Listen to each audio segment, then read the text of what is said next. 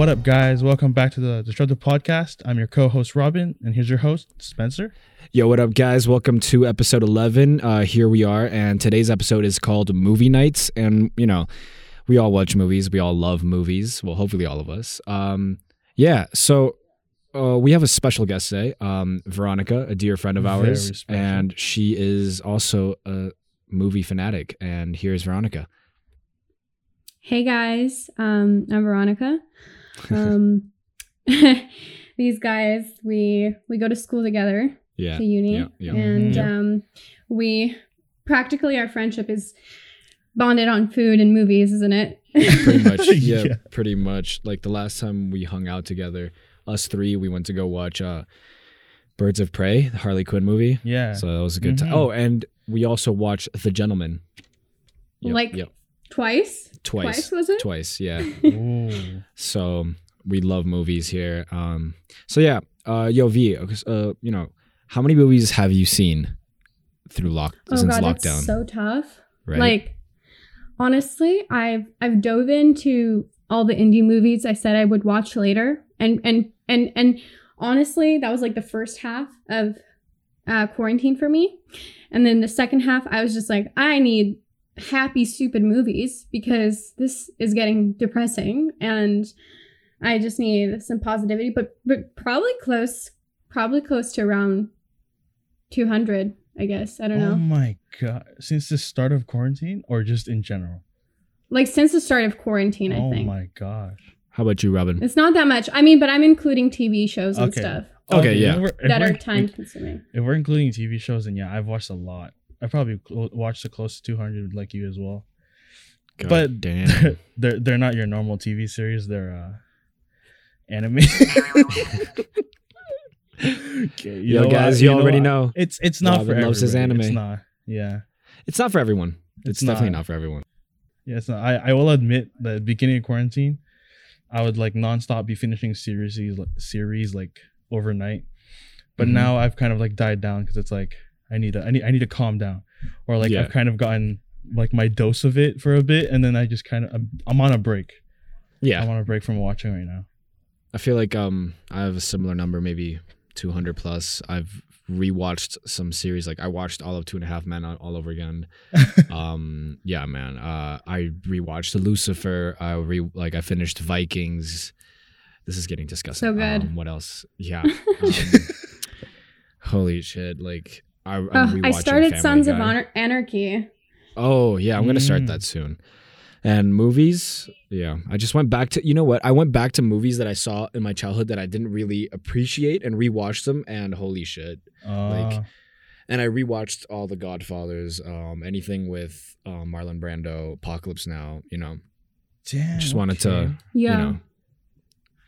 Yeah. Got the classics down for sure. Exactly. I started watching Sons of Anarchy and Warrior Nun, which is like a newer Netflix show. I think it's Spanish. It's so good, super interesting.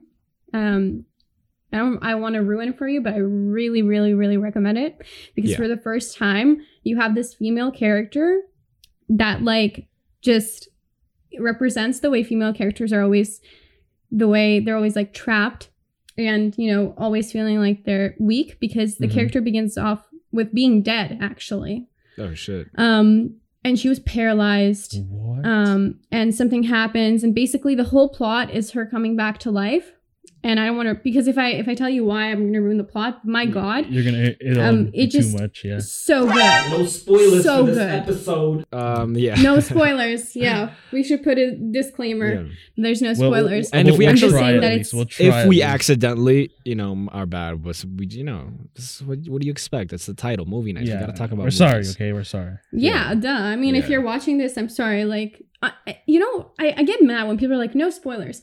Listen, it's not always about knowing the end. It's the actual journey, you know? Like, oh, shit. It's not about the destination. It's about the journey. I mean, am I wrong? Like, would you really stop watching a show or a movie that's so good Yeah. You know, despite knowing the ending, like, I don't really care. Like, well, yeah, no, sometimes the ending is like the sucker punch. But like, is a show really that good if the ending is like, you know, the tell all? It really decides whether the show is Game good or bad. Game of Thrones proved that. Like, the ending sucked, and so the middle was the best part. So. Exactly. Well, no, when you know, the reason why you rewatch a series is because you love like all the episodes in between. Journey. Like, you really don't care about the ending. It's because of what you. Like, because you already got there, you just want to relive that vibe. Exactly. You watch it because of I rewatched The Office too. Hell yeah, I knew you would say that. Like, I'm destroyed because, I know Sons of Anarchy came out like a while back, but I just recently, I didn't think I was gonna like it. I gave it a chance, and I just kind of fell in love. And everyone who watches the show, I think, would agree. No one likes it at first, but the writing is so good. The characters are so well developed. It just pulls you in, and you don't know why you're watching it. So it takes time for it to, build traction, you're trying to say. Honestly, just like the first episode, you're like, eh.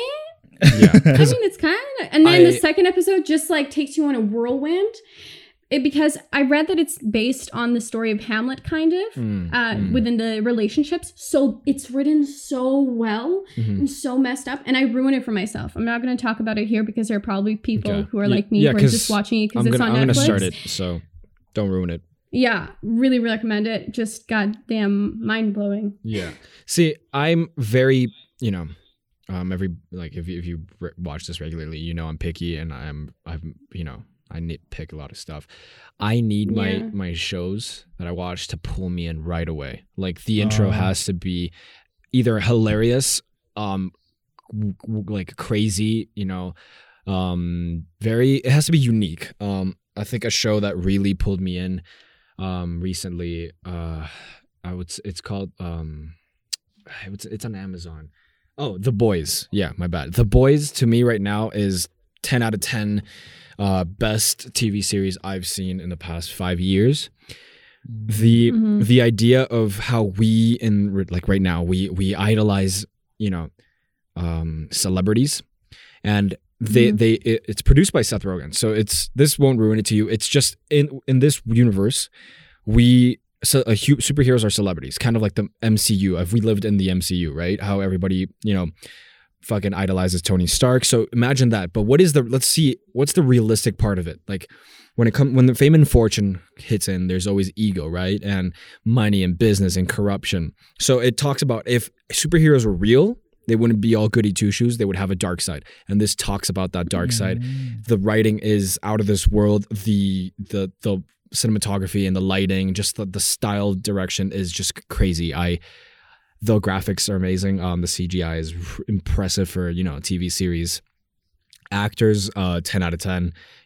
There's satire, there's nudity, there is sex, there's violence, there's everything you would really see if superheroes were real. Not that if a superhero, like a super powerful guy, punched you, you wouldn't just like bounce off. You would probably explode right from the impact. So it actually goes with more realistic stuff. It dives in with a lot of like psychological human habits. So I definitely recommend everyone listening to this watching The Boys.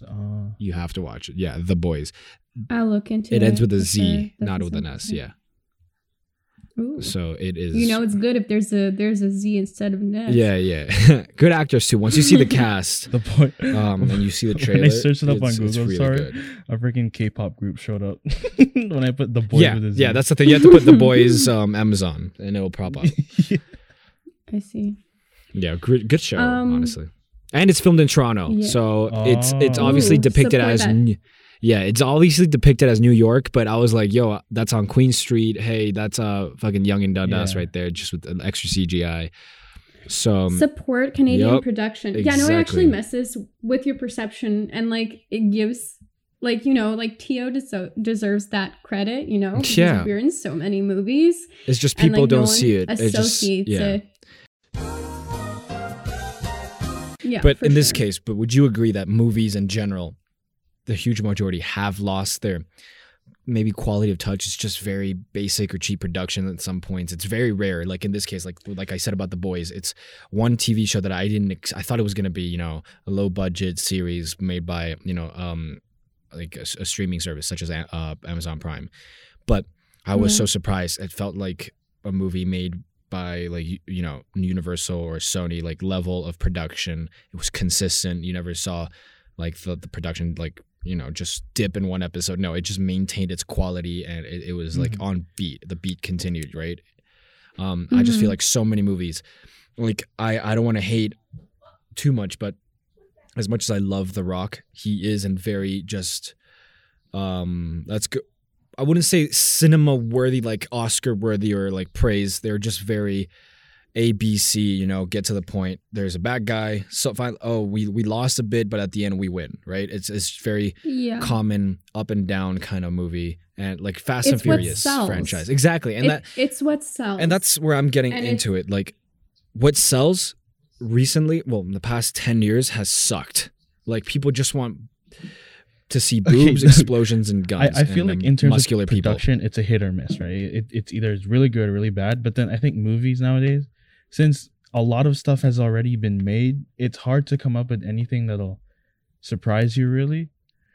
But that's not true. Okay. Look at Christopher Nolan. He's never done repetition. Every movie is unique, and they're all stellar. I could say Martin Scorsese, Wes Anderson, but yeah, people can argue, hey, Wes Anderson's very repetitive. Yeah, because that's his style. There's a difference between stylization and repeating the setting. So I feel like every Fast and Furious movie or like that series, it's always cars that nobody will really ever see in real life. Missions that are hard to believe for, you know, regular people who used to steal radios and DVD players in Los Angeles to stopping a fucking nuclear submarine. Okay, that was just, I bet the next fucking Fast and Furious is going to be in the moon or something, you know? It's also a form of escapism, right? Movies, we can't forget that, right? You have the separation between art and then you have entertainment. And the two sometimes cross paths, very rarely. MCU, that's but when they do, perfect example right there. Entertaining as hell, detailed, great actors, and the story... They all the fact that all the MCUs intertwined, the stories are to me close to perfect. There are directors that hate on it, such as Martin Scorsese and Guillermo del Toro and other directors. You know, sorry, not actors. I meant directors. But I feel like that's a bit selfish of them. As much as I love them and have respect for them, who says that the MCU, when they're talking about comic book movies, who are they to say there aren't real movies? If we could go back to when movies started. It was just mostly comedy. It was just people, you know, jumping around in black and white, like, you know, kind of sped up Charlie Chaplin. So, you know, movies, I feel like it's also a matter of perspective. Oh, 100%. And taste, right? Because it's aesthetic choices, just the same way that we like arts or different genres of books and stuff. And we look for different things in movies as people, right? So when you have, it's also with society, those movies that sell, they are specifically marketed, right, to fit a certain narrative or what we're going through. That's why those movies don't work in any other time period. And that's why they're so, they come and they go, right? Because they only really feel relevant at that point in time. But to find something timeless is so difficult. But like, wouldn't you say that there's always that idealization that we always, humans or people as us, society always tries to find a hero. But before superheroes, we would make movies about Caesar or Spartacus, right? You know, before comic ever hit, you know, the real world, heroes are always a sell because everybody wants to have a hero. Everybody imagines a peaceful world. So that's, like you said, it's timeless. But could you know, touch in a little bit on what you said about the escapism part? Like, what are some, you know, details about that you could mention? Honestly, like, you know, the same way, I don't know if any of you guys are really big readers, despite being an absolute dyslexic. For me, reading was always a form. Read. Yeah, no, for sure. Well, when I was a kid, we were kind of lucky enough to grow up into a half digitalized age where we had the experience of both, like, you know, yo-yos, but also like iPads at some point. But books were really the main form of entertainment because, you know, we would be like, don't watch too much TV, or at least in my household. So books, right, is a form of escape. And you had really different books. Once I got older, I strayed away more from fiction, and now I read more like philosophical, which is in itself a form of fiction, but it's still a form of running away, of entertainment, right? You don't want to talk about what's happening. Like movies like Jumanji, right? Like just They did shove in like some, you know, relevant, I guess, things. And it was cute and it was fun. But when you went into the movie, you know, you forgot that you have a mortgage, right? You forgot that you have student loans. Yeah. You forgot that, you know, you could say it's like those few hours of just pure bliss or, you know, distracting. Exactly. You know, why are movie theaters so, you know, they're well kept usually, right? Yeah. There's a lot of money going into how comfortable the seats are. Mm-hmm. And then you have snacks. Yeah, granted, they're overpriced. But the idea is that you're giving yourself a treat, right? You're escaping. Mm-hmm. That's the whole experience of movie theaters. Yo, shout out to those who sneak in their snacks. Yeah, because that's just pretty expensive. Yeah, shout out though. It takes balls and talent. Because, you know, you have to hide honestly, that shit. Yeah, for sure. You have to have a whole. It's like where will the bottle go? Where will the snacks go? Or, make sure it doesn't crunch. Yeah, when you're walking by. Yeah. I usually, if I sneak in snacks, I usually go with my sister and my mom, just because they always have purses. And it's like I'm not gonna walk into a movie theater with a backpack. First of all, it's very sketchy to do that. Yeah, that's really sketchy. Fucking sketch. Two, I don't have big enough pockets. Like, guys have big pockets, but come on, not to fit like Doritos or stuff. So you do. They're so long. They're like never ending. Trust me, we guys have tried to put. If we could fit a Gatorade bottle, sure, but it'll sag our pants in one side. No, for sure. I'm not saying it looks appealing, but the fact that you have that option, girls, no. It's either bird pockets. You could probably fit like. I don't know, a molecule grapes. In there or something. I mean, you can wear cargo or nothing, pants, right? Or nothing. You give and take. Hey, there's the option. You can in theory, but it's less available. Okay, well, going back to that escapism, like Robbyn, what is something, if from your perspective, that really truly like the world doesn't exist when you're watching this one thing? Oh, like just one thing. One movie. Or not one thing, or like what is something that is your escapism in the world of movies or entertainment? It has to be MCU because like you're ever since you were a kid, man. MCU, you read these comics, you have these cartoons, but then once they make it into a live action movie, mm-hmm. I think it's actually really amazing because first of all, it brings a bunch of you and your friends together because you're like, yo, like for me, for example, me and my friends, we've like made it a tradition to watch every Avengers movie together. And like we'd usually go out to eat first, and then we'd go and we'd watch it. Aww. And I think that's so cool because it's something we look forward to, and then we all enjoy at the end because we have a discussion at the end, or we either just roast anyone who cried and anything. Dude, honestly, I feel like even though now they're the biggest thing, everybody watches it now, right? Once you know they started getting more fame after, I would say after Iron Man 1 was big boom, but I wouldn't say for everyone. People it was just the biggest boom when all comic book fans could actually watch. So that's a huge demographic still, right? But the thing is, the fact that you can, the way they created it, the foundation, right? They didn't repeat a character. You know, Batman, fuck DC. But what I'm saying is that they created clean storylines. You know, they started with Iron Man, which was a perfect combination, right, of chemistry of the character and actor. Perfect. It's hard to find other movies where you can say the character fits perfectly with the actor. I will give that to Heath Ledger and the Joker for The Dark Knight. That's one of the rare cases, as well as Joaquin Phoenix with the recent Joker. But even other movies such as drama, or like, you know, Oscar-worthy movies, it's kind of hard to find. You could always say, hey, this character could have also played that role, but you can't choose anyone else. It is close to impossible to imagine another character. You can't. Oh, like, you can say, what about this character? Nah, it just doesn't taste right. Play Iron Man. So no one like Robert Downey Jr. is probably zero, nada, bro, none. Maybe Adrian Brody. Get the fuck out of here! No, Adrian Brody, that nose. That wouldn't have fit. Yeah. That wouldn't have fit in the mask, man. The helmet would have been weird. Don't be that's anti-Semitic, no, bro. Kidding. Don't go there. I'm just kidding. I know. No, Adrian Brody is good, but he has his style. He doesn't have that arrogant, pompous. He's very more of a serious character. I imagine him as like he could. Okay, Adrian Brody, Doctor Strange. Yeah, yes, that's true.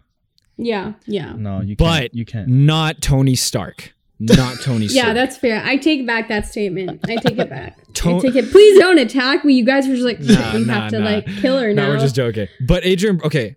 See, that's one thing. Like I could, if you asked me, who could have, you know, acted perfectly for the movie The Pianist, I would say no one but Adrian Brody. Oh. That was crafted to perfection. My God. It was perfectly stitched with blood for him. The craft that he put in. You guys know, right? He locked himself in isolation to get ready for this role, and he took piano lessons for like, I think it was half a year, which is incredible dedication. On that part, the scenes I'm where just he's gonna, just piano, gonna, it's crazy. Yeah, I'm just gonna dedicate like on the same thing because I think female actors don't get recognized for this, right? Men, like, not that men do any less. But like a worse job, but like for the Black Swan with Mila Kunis and Natalie Portman, because I've read, right, they were training and Mila Kunis doesn't even have any background in dance. It was just incredible. The dedication, both of them were incredible. And I would say Natalie Portman is one of the goats of all time of actors in general. Like when I think about, you know, Leon, the professional. My God, that talent at such an age, it was, I tried to imagine any other young actor at that age, but she's the only one. She's the only one that I imagine. 100%. If you're talking about other actors that are stitched to perfection as a, you know, female roles, I would say, I would definitely say, what's that? I forgot her name.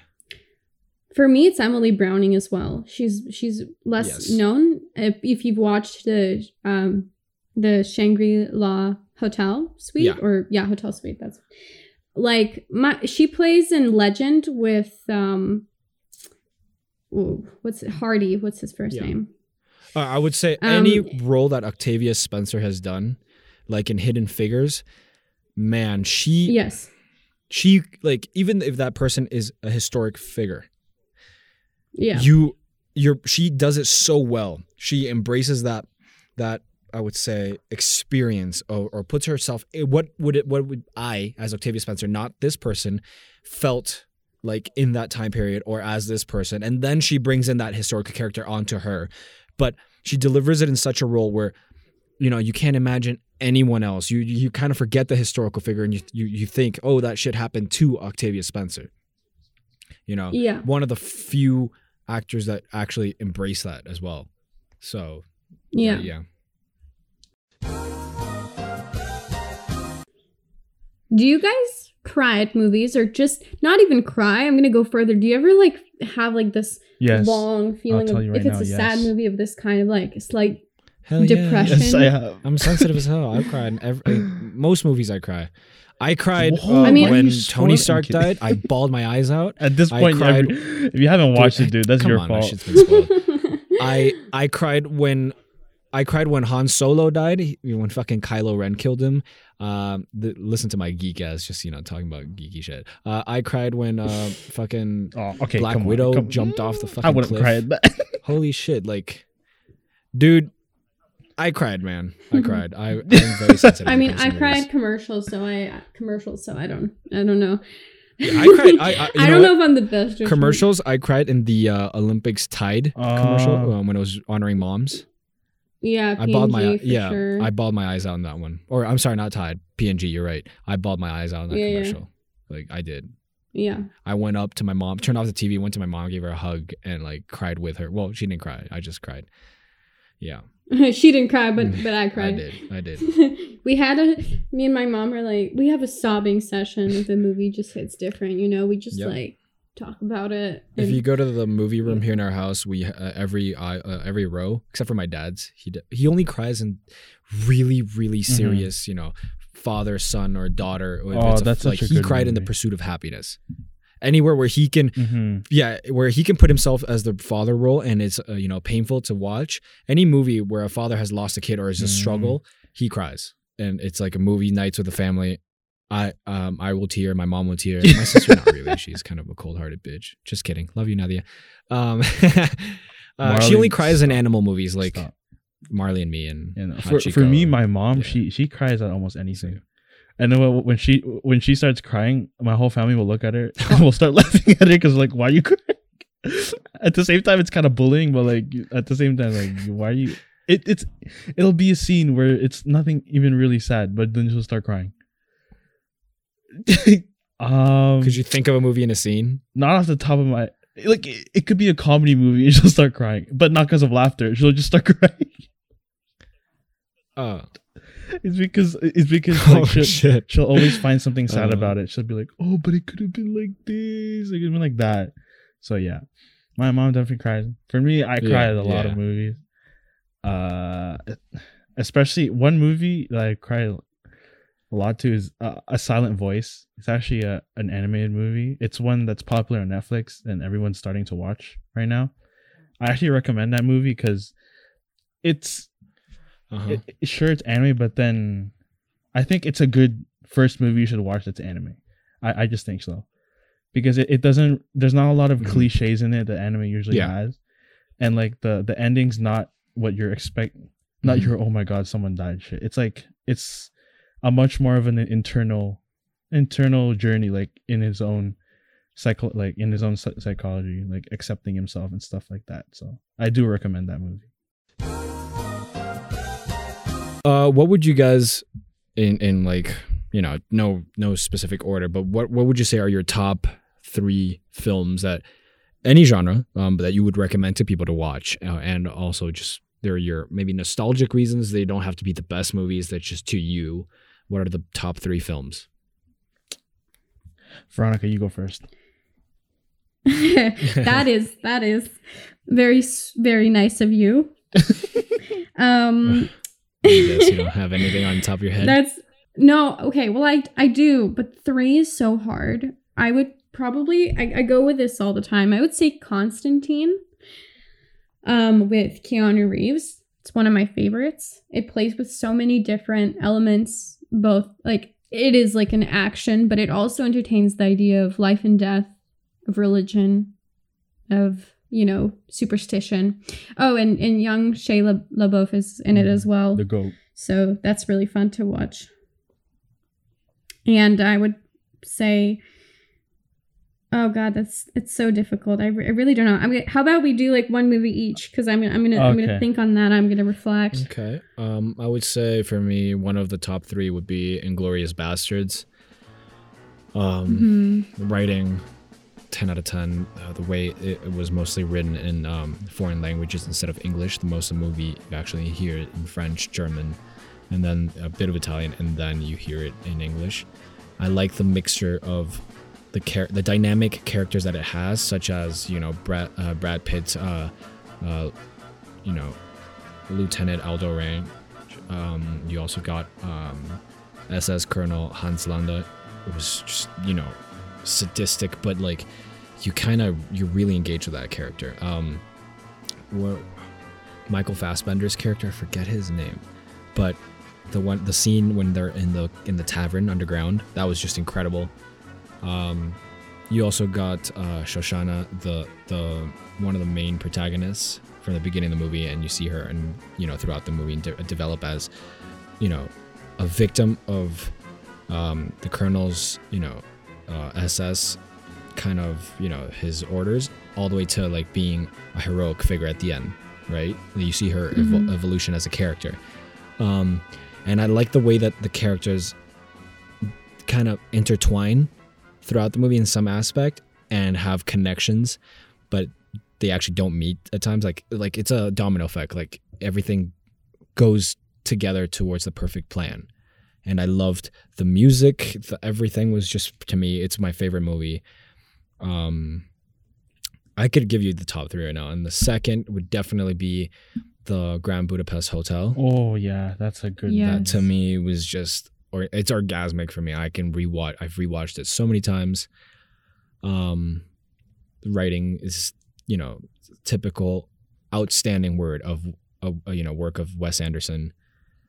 And the third one, in my opinion, has to be, you know what, fuck, I lied. Come back to me for my third one.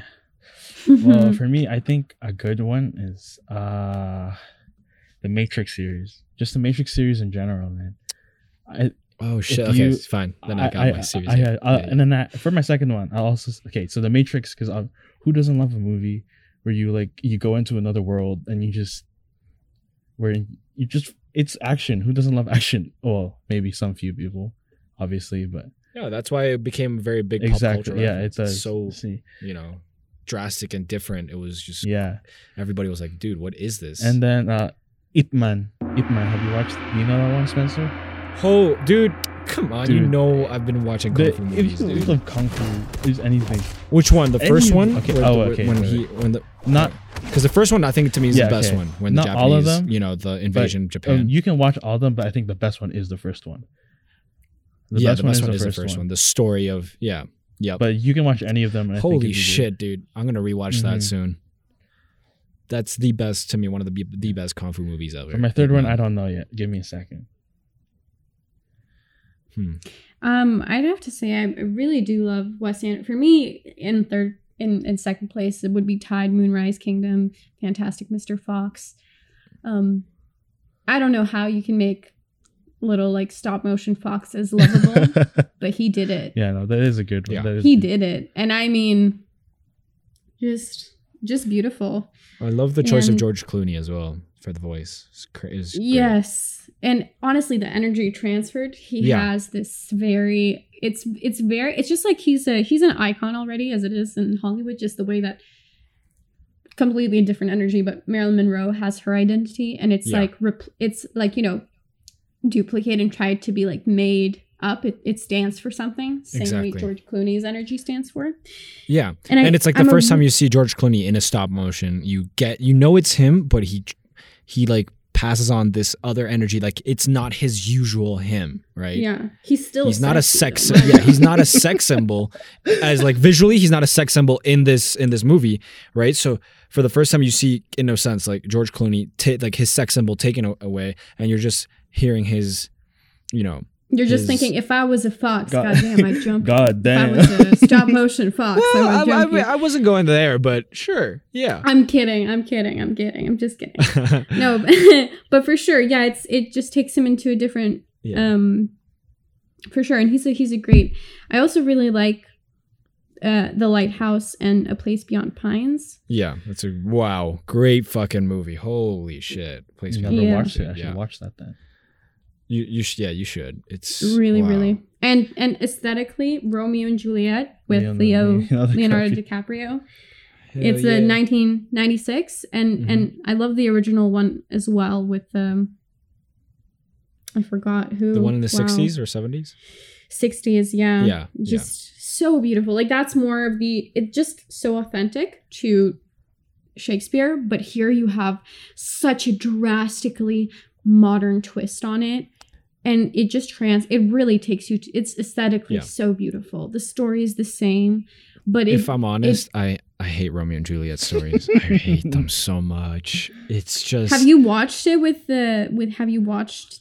The only one I liked, I've watched most of them, even the shitty ones made or ones by BBC, a skits kind of stuff. I watch them just because I indulge them, right? I indulge anything cinema or theater, but yeah, I can tell you I'm sick to my stomach about, oh, art thou Romeo? Oh, I just hate it, man. The Capulets and all that. It's just, I'm just sick of it. This is me. I really recommend, have you watched the one in the 90s with DiCaprio? I really recommend. Yeah. Just to go back, the way you said George Clooney, his role change in the Wes Anderson film. I would also say the same for Ray Fiennes, the Monsieur Gustave. He was just usually Ray Fiennes is in very heavily dramatic movies, very dark themes or I would say just classic drama movies. They're very serious, but as a comedic, somewhat touching into the drama, but maintaining that comedic or happy tone. A very Wes Anderson tone. It was incredible to see him do that for I've never seen him do that, and he did it perfectly, right? From acting as from all the way Voldemort all the way to this, that was just crazy, right? So and Tilda Swinton when she played the old lover, Oh yeah, that makeup and the way she acted. She is so versatile. Goddamn plays an angel in Constantine. And if anyone came down in anything other looking... Like, if an angel came down and didn't look like that, I would be like, nah, you're fake. I'm sorry. But she also did the queen in Narnia. Just an absolute chameleon. I physically and emotionally just morphs into the character she needs to. I mean, I feel like that's the highest form of craft, honestly. Yeah. She's in so many movies, and she's so different in all of them. I feel like people don't even realize that it's her most of the time. Yeah. Johnny Depp. Honestly, he is a goat. I gun to my head, if I had to choose someone, I choose him. He's one of my idols in cinema. Yeah. And for anything, hands down. So yeah, he is crazy. Like, everybody knows Jack Sparrow. Pirates of the Caribbean would be nothing without Johnny Depp. He's also in he's in a movie with Leonardo DiCaprio, Gilbert something. What's Eating Gilbert Grape? Yeah, What's Eating Gilbert Grape? That, look at that, a peaceful, calm person, all the way to a Mad Hatter, to Mordecai. He is just crazy good. It just completely morphs into it. It's art. We could go on for hours with actors, as well. I could just mention Christian Bale just being one of the top. I could also say Denzel Washington. He has this fucking variety of characters: a lawyer, a soldier, a badass spy, a person that works in the fucking New York subway thing. He helps with the choosing what lanes, all that stuff. Actors are, I feel like, our heroes and our bodies that we can embody through what you said earlier, escapism. They are the channel. So that wraps up our episode for today. We hope you enjoy our movie recommendations, and, send us a DM with what movies you would recommend us, maybe things we haven't watched or things that people don't, it's not like, what would you say? Popular or very... it's not in the norm. Exactly. It's not something we would... Very underground kind of stuff. So send us what you love. Debate us. If we're wrong, tell us we're wrong. Tell us why you like this person or that. Share with us. We're always here for you. We try to watch the movies we recommended. They may not be your style, but just give it a try. There's nothing better to do in this lockdown anyway. So this is me signing out. And thanks for having me, guys. Yeah, thank you for coming, Veronica. Thank you so much. Yeah, thank you. We'll definitely have you on again for another future episode. Exactly. Oh, you better. You better. Yeah. So okay, that's it for us. Stay tuned, guys.